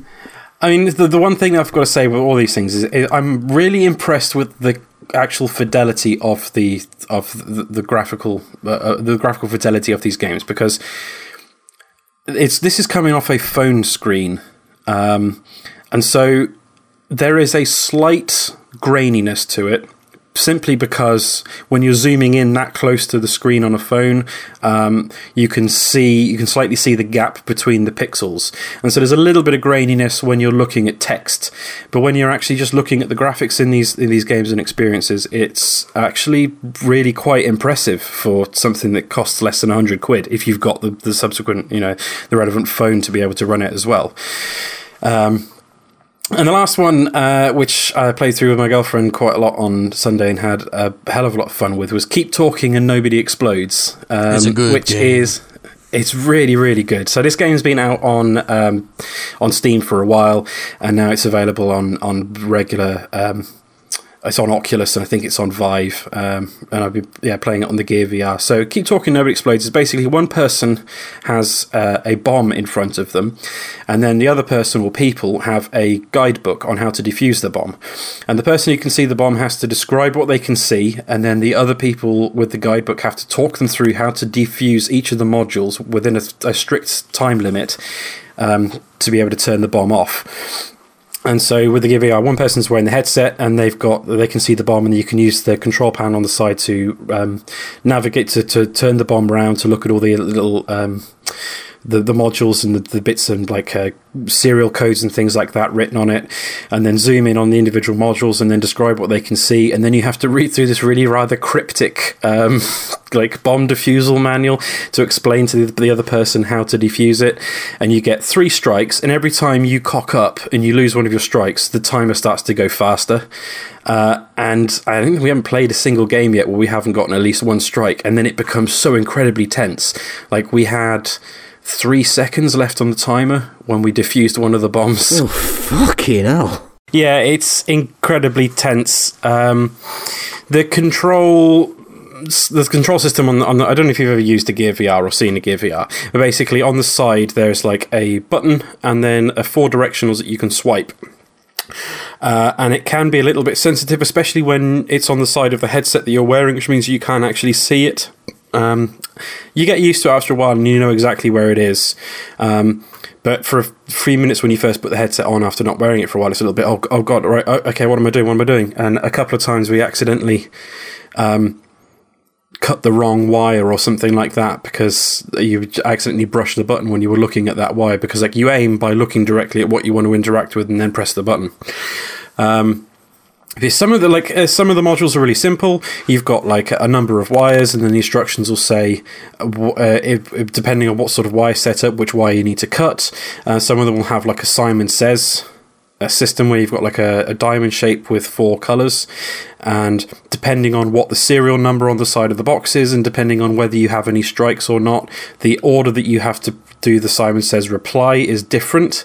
Um, and then there's the- as as you go through the, the modules become more and more complicated and the bombs have more and more modules and you still only have this rigid five minutes and sometimes only three minutes to defuse the bomb. Like there'll be one where there'll be um actually let me get the oh, I won't- I won't bother getting the guide up actually.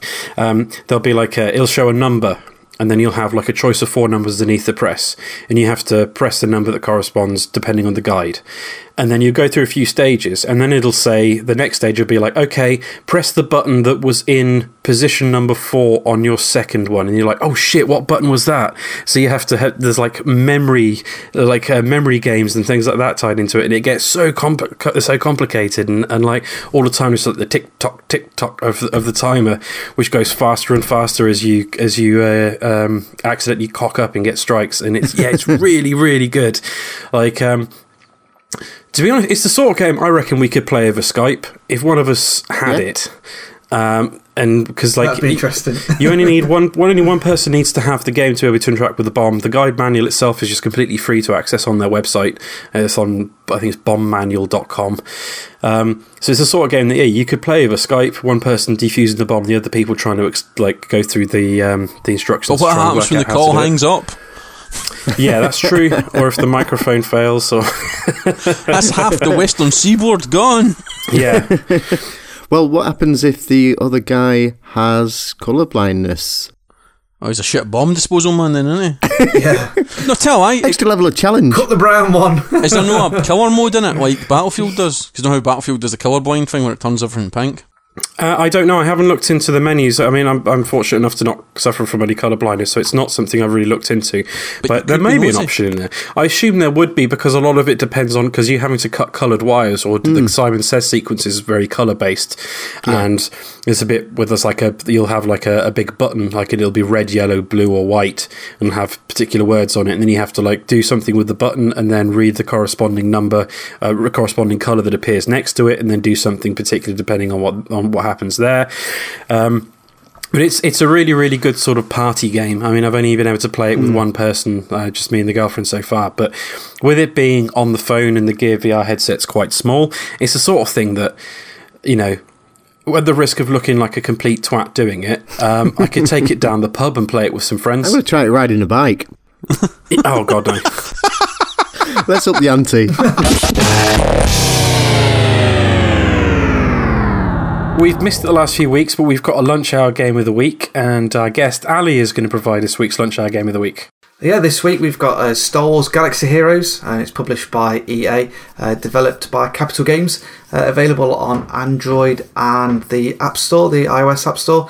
Um, and basically, it's kind of a blend of a card game and an RPG strategy game, um, a little bit like um, the Final Fantasy games back in the day, where it's a turn based uh, game all based in the Star Wars universe, um, and you get the a team of light side characters and dark side characters and good and evil, so they're not all uh, Sith and uh, Jedi's and whatnot. You get Han Solos and you get lots of the little characters as well. Um, so you're the likes of Darth Vader are actually your big characters, and you actually get cards and they become characters in the game and they have uh, up to three abilities.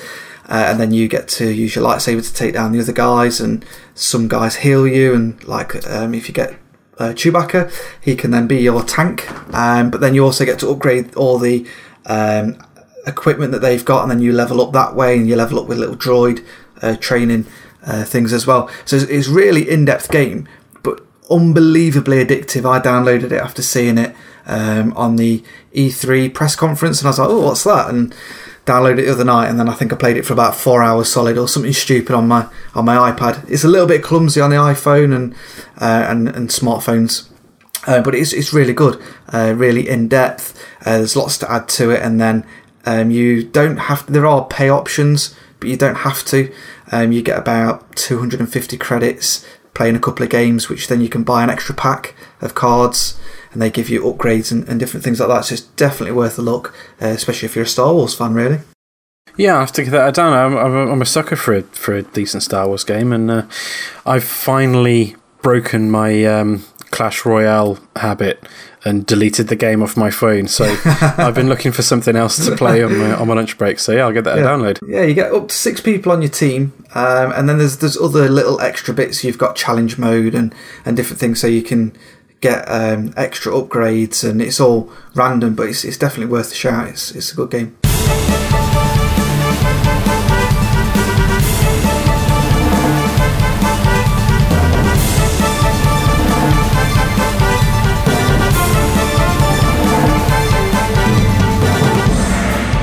So, moving on to the news, our first story comes from Ali. And today we've got some news about the uh, Burnout uh, game that could have been, should have been, um, from Criterion. Um, and this comes out from uh, E3 2014 when they uh, revealed that they'll be doing a new extreme sports project uh, from Burnout and uh, the Need for Speed developer. Um, it looked like it was going to be quite promising uh, with hints of Burnout Paradise, so uh, quite a few people were getting quite excited about that. Um, but EA have now confirmed uh, the project is no longer happening, um, and the studio is now shifting all their efforts towards Star Wars. Um, so possibly some of the uh, footage that we saw um, from E3, uh, they might be working on some of that stuff uh, in the future. So it's a bit of a sad day because I love those games. Yeah, yeah. Uh, I mean, I wonder if this has got anything to do with uh, the, that game Steep that Ubisoft showed at the end of their conference. So, like, Ubisoft, like, oh, we've got this big open world extreme winter sports game with like snowboarding and skiing and um, wingsuiting and stuff like that. And I don't know whether EA looked at that and went, oh shit, someone else is doing it. Someone else is going to do it quicker than us. Let's just can it. And probably better. Maybe, but the, but then it it could be it could have been like a complete contrast to it. Whereas Ubisoft seems to be going down quite a serious route with it, and I guess they could have gone down a more um, see how many legs you can break or something going down a slope, or Yeah. how many other people you could wipe out. But yeah, it's, it's sad. What can you do? well, we've got um, Dangerous Golf. Yes, If you wanted yeah. to play something, I mean, I don't, I don't know if that's any good or not. Um, It's really good. Uh, f- here an official Let check. publication gave it four out of five. Ah. got the latest uh, Edge here. Let me just. I think they Oh reviewed it. in the Christ! Here we go, putting me up against Edge. Uh, chance of that going- Edge Edge gave it seven out of ten. Well, I gave it four out of five. That's about right then. 8 out of 10. I think it's about right. Yeah. Yeah.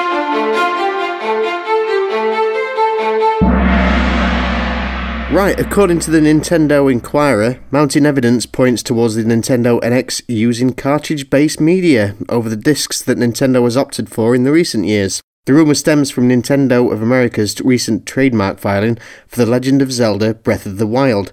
As pointed out by an enterprising trademark detective, the filing for this particular game lists both cartridge and discs. This is a contrast to filings for uh, Wii U games, which were only listed as video game discs. So this is a weird turnaround, but we've got enough technology now in um, flash media where we can get some real solid, large file size on a tiny, tiny cartridge. yeah. Is this no on the back of last week's story used ran about how they were patenting everything? Yeah, and it's like we'll patent everything so you don't see. we'll scare the shit out of everybody. yeah, so basically they just went, we'll do both, and you'll never know. It adds weight to the argument that the, the the the theory that people have got that maybe the NX is going to be both a home console and a handheld in one. Uh, and so a cartridge would make more sense if you're going to be able to transfer the game or, or play it on a handheld console as well as being on the home console as well, uh, like a 3DS size sort of cartridge. But yeah, like you were saying, the the, the leaps that have been made in in uh, flash memory, you can store a lot of information and access it incredibly fast, like quicker than you can on a disc. Oh, yeah. It could be that extra step that they've got over uh, competitors to go, well, we've got the balls to, to go back to cartridges and it's actually going to work because technically it's just a an SD card Yeah, in a but you- case. you're gonna get bang to it in blow and- them to work? yeah. That's all I want to do. when when it Yeah. doesn't load. Bless. Ah, I miss those days. Or when you get when you get one that's second hand in that, you get your cotton buds out with a bit of rubbing alcohol. Oh, oh, they were the days, boys. A they were rub and the a blow. days. Oh, oh, Christ! I'm glad I'm sitting. I'm glad I'm sitting down. I'm glad I'm sitting down. I'm saying that. That's all I'm saying. Oh, And it works on uh, on the Vita. I mean, you can if you can fit games as as expansive as Persona Four on a what is essentially like a not that much bigger than your Uh, thumbnail sort of uh, SD Card. card sort Yeah. of thing, then um, it could work very well.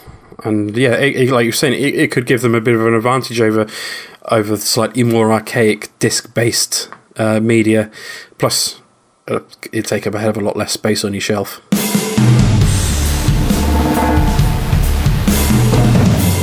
Very close to my heart. Um, a particular game's character mascot has turned the jolly old age of 25. Bastards, for you're younger than me.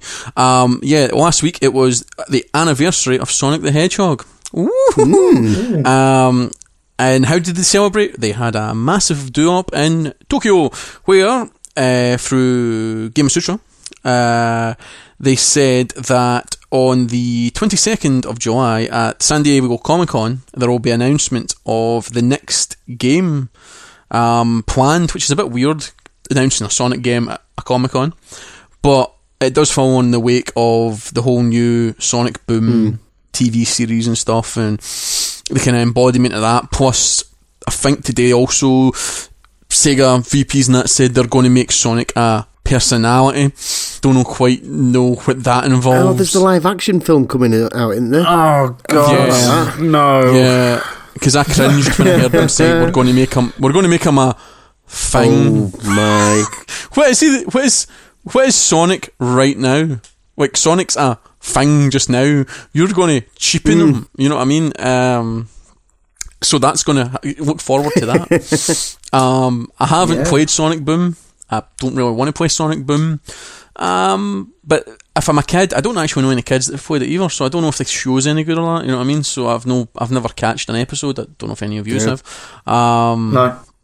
I, I, I imagine if you're that age, it might be your thing, but I think everybody who loves Sonic and knows why they love Sonic, I think your dreams died back with Sonic 3, Sonic and Knuckles. Yeah. At least yeah, by the yeah. Xbox, that is a fact. And it's really weird.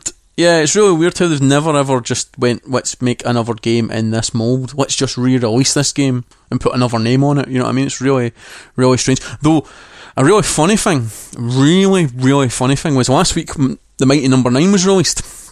And it's apparently shocking. Sonic's official Twitter, official Twitter, put up that uh, you don't, was it you don't win them every time, guys, to Mighty Number 9 and I'm going, you're throwing stones at glass houses, big time here. So much so, you're probably going to shear your head off, Sonic. And they put up a wee picture of him doing the kind of shrugging shoulders, like, hey, it's a me. um, but from a different franchise. And I was kind of like, that's a bit sore and a bit out of order for Sega because Sega haven't had a good Sonic game for. Ever. Don't, don't, don't Yeah. you dare say that. Sonic. Old school Sonic was good. Just the new school Sonic was pretty piss. Um, so I was a bit amazed by that that Sega were kind of being, or the temp at the time that had access to the account was being quite cheeky.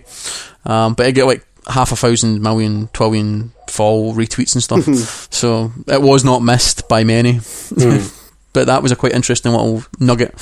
But um, yeah, I would say I'm quite excited to see what comes next, but I'm not really because it's not going to be any good, and it's it's just like the dream's over. Yeah, well, The weird thing is they're announcing it for a 2017 release, which makes it a year out of date. So it's the 25th anniversary on the 26th year, which is just ass about it anyway. True, true, and they're announcing it at a comic convention. yeah. Yeah. it's not. Why not just announce it at like Gamescom, which is like two Why months didn't they just announced it last week when they announced that they were going to do an announcement? That's just Why not announce it at Tokyo at the actual Sonic eh, celebration? Exactly. Yeah, Sega doing things backwards since 1992.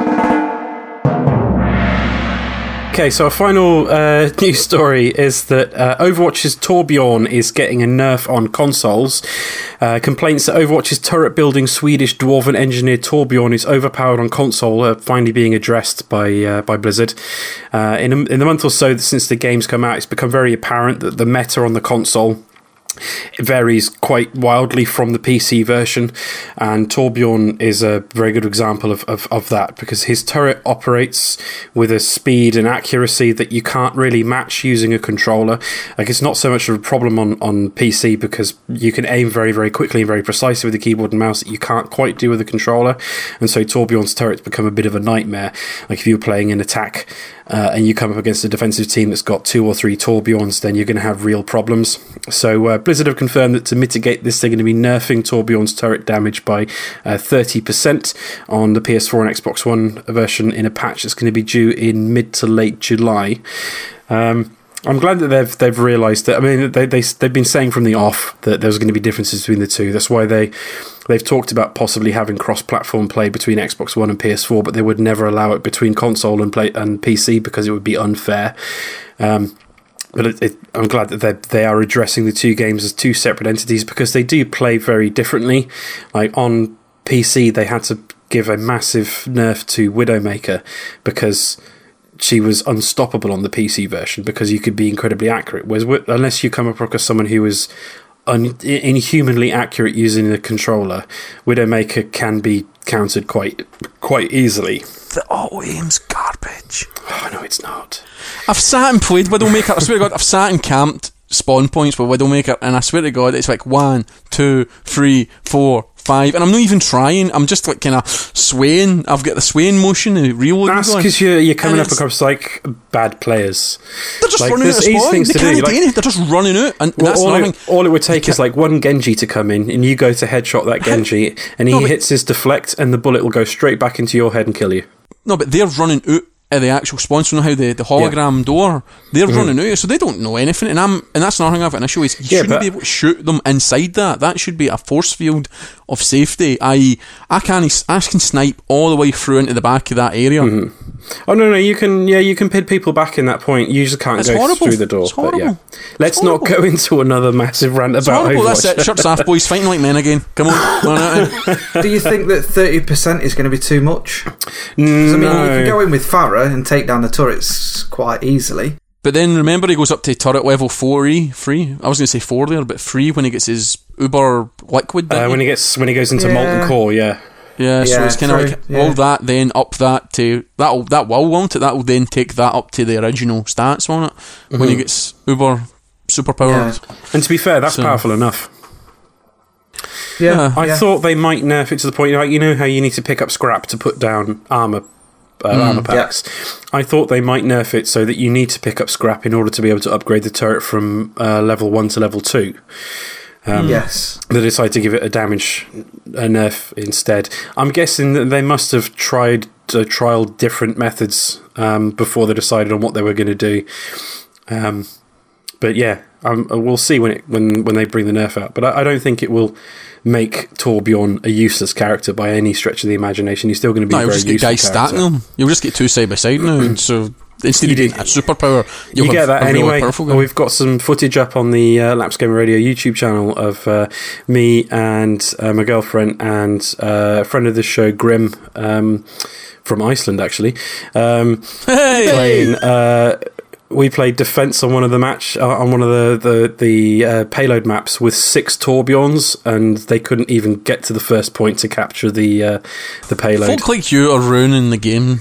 Fuck we just- like you. We just did it for shits and giggles. We just did it, like Oh. every now and then. It's kind of fun. Like I played a match earlier on today, um, where uh, oh, like I jumped into the match and there were three people who'd picked D.Va. So I thought, right, fuck it, I'll pick D.Va as well. And then the other two people picked D.Va, and so we had six D.Vas. Uh, and the match didn't end particularly well. Like we didn't win, but it was just good fun. Yeah, well, I, I've done something similar with um, Reinhardt's Yeah. on a payload. Six Reinhardt's just completely covering the payload. It was awesome. the, the, the two things I was going to say I take away from you is if I hear somebody say it's high noon one more time or die, It's die, die, noon. I'm going to kill. So I'm, it's the fact you get die, die every three settings. Like Reaper is not the solution to every situation in that game. Like everybody just spawns Reaper constantly. I just can't handle it when he shouts die, die, die. It's the most annoying. It's out all over the map. You can hear it. And we're all soldiers now. I know we're all soldiers now because everybody's playing as soldier. Yeah, well, there was that was the mode. Uh, that was the Aye, that was actually a good mode. That was Yeah. a good mode, and and I like hand up. I like that mode because that mode forces your hand. So you've had soldiers, you've had Genji and ho, ho, dragon guy. And you've had the this defense this week in it. It's all in the defense, so it's like um, all your defender guys. They're Yeah. quite interesting. Although the problem is Widowmaker's in there. It's a bit of Yeah, problem. and Hanzo, but then also Mei, and Mei's really good at being a complete pest. Yeah. Mm. And I'm trying to think who else there is. There's another one that's quite. Oh, the Joker. Um, Um, what's his face? Junkrat. Junkrat. Aye. So they're there and there, but um, I I like that because it forces people's hands. That's really good day modes. But you only it, me and my mate were saying they should be daily modes. Rotate them daily instead of being one a week. Well, they've only got a certain number of them. They're, they're listed up on the on um, the Overwatch uh, wiki. They've got the list. There's, there's only about a dozen or so. I see. I've So not, they did it I've every not day. went that deep into it. Ah, I just play what's I just I play it what the game yeah. gives me. I'm Hey. a fan, but I'm not a super fan. Hey, hey Stuart, guess what? It's high noon. I hate that. hate that.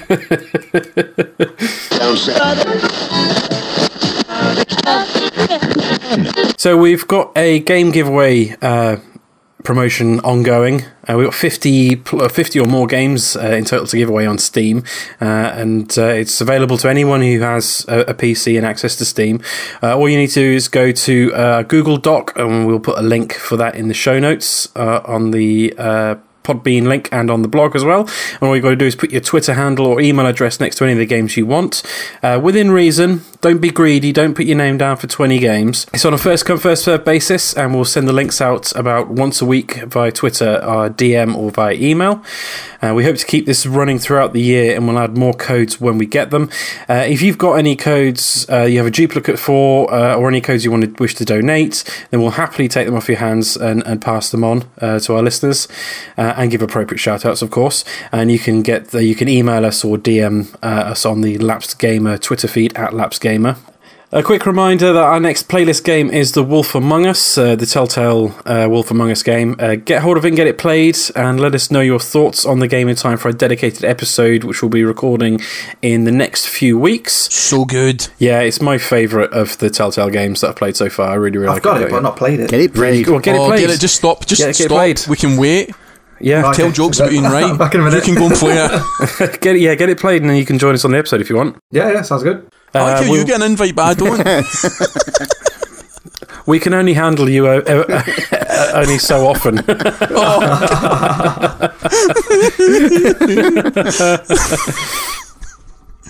Uh, we're also going to be covering the first few issues of the Fables comic book series on one of our Ballyhoo episodes in the near future as well. So if you've got uh, the Fables comics, then uh, get those read again, and we'll be able to cover those in a few weeks as well. Uh, or in a few months, whenever we decide to do it. Uh, if you've got any community feedback, uh, any tweets about Lapsed Gamer Radio, specific episode feedback, um, Facebook comments or emails or iTunes reviews, uh, you can uh, get in contact with us via a variety of means. Um, you can email at lapsedgamerradio at gmail.com. Uh, you can visit the blog lapsedgamerradio.blogspot.co.uk. You can visit our Lapsed Gamer Radio Twitter feed at lapsedgamer, and you can uh, like our Laps Gamer Gamer Radio Facebook page and add yourselves to the Lapsed Gamer Radio community Facebook group. Uh, you can find all of our podcast episodes to stream or MP3 download at our Podbean web address, lapsedgamerradio.podbean.com. Also, please be so kind as to subscribe and review Lapsed Gamer Radio on iTunes.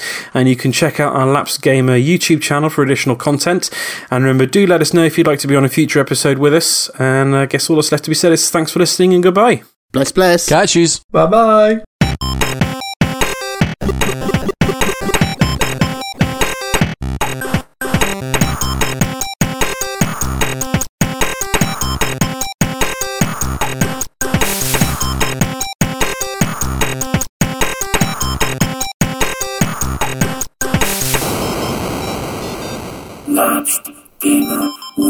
What language is that, Kev? Icelandic. Oh my god.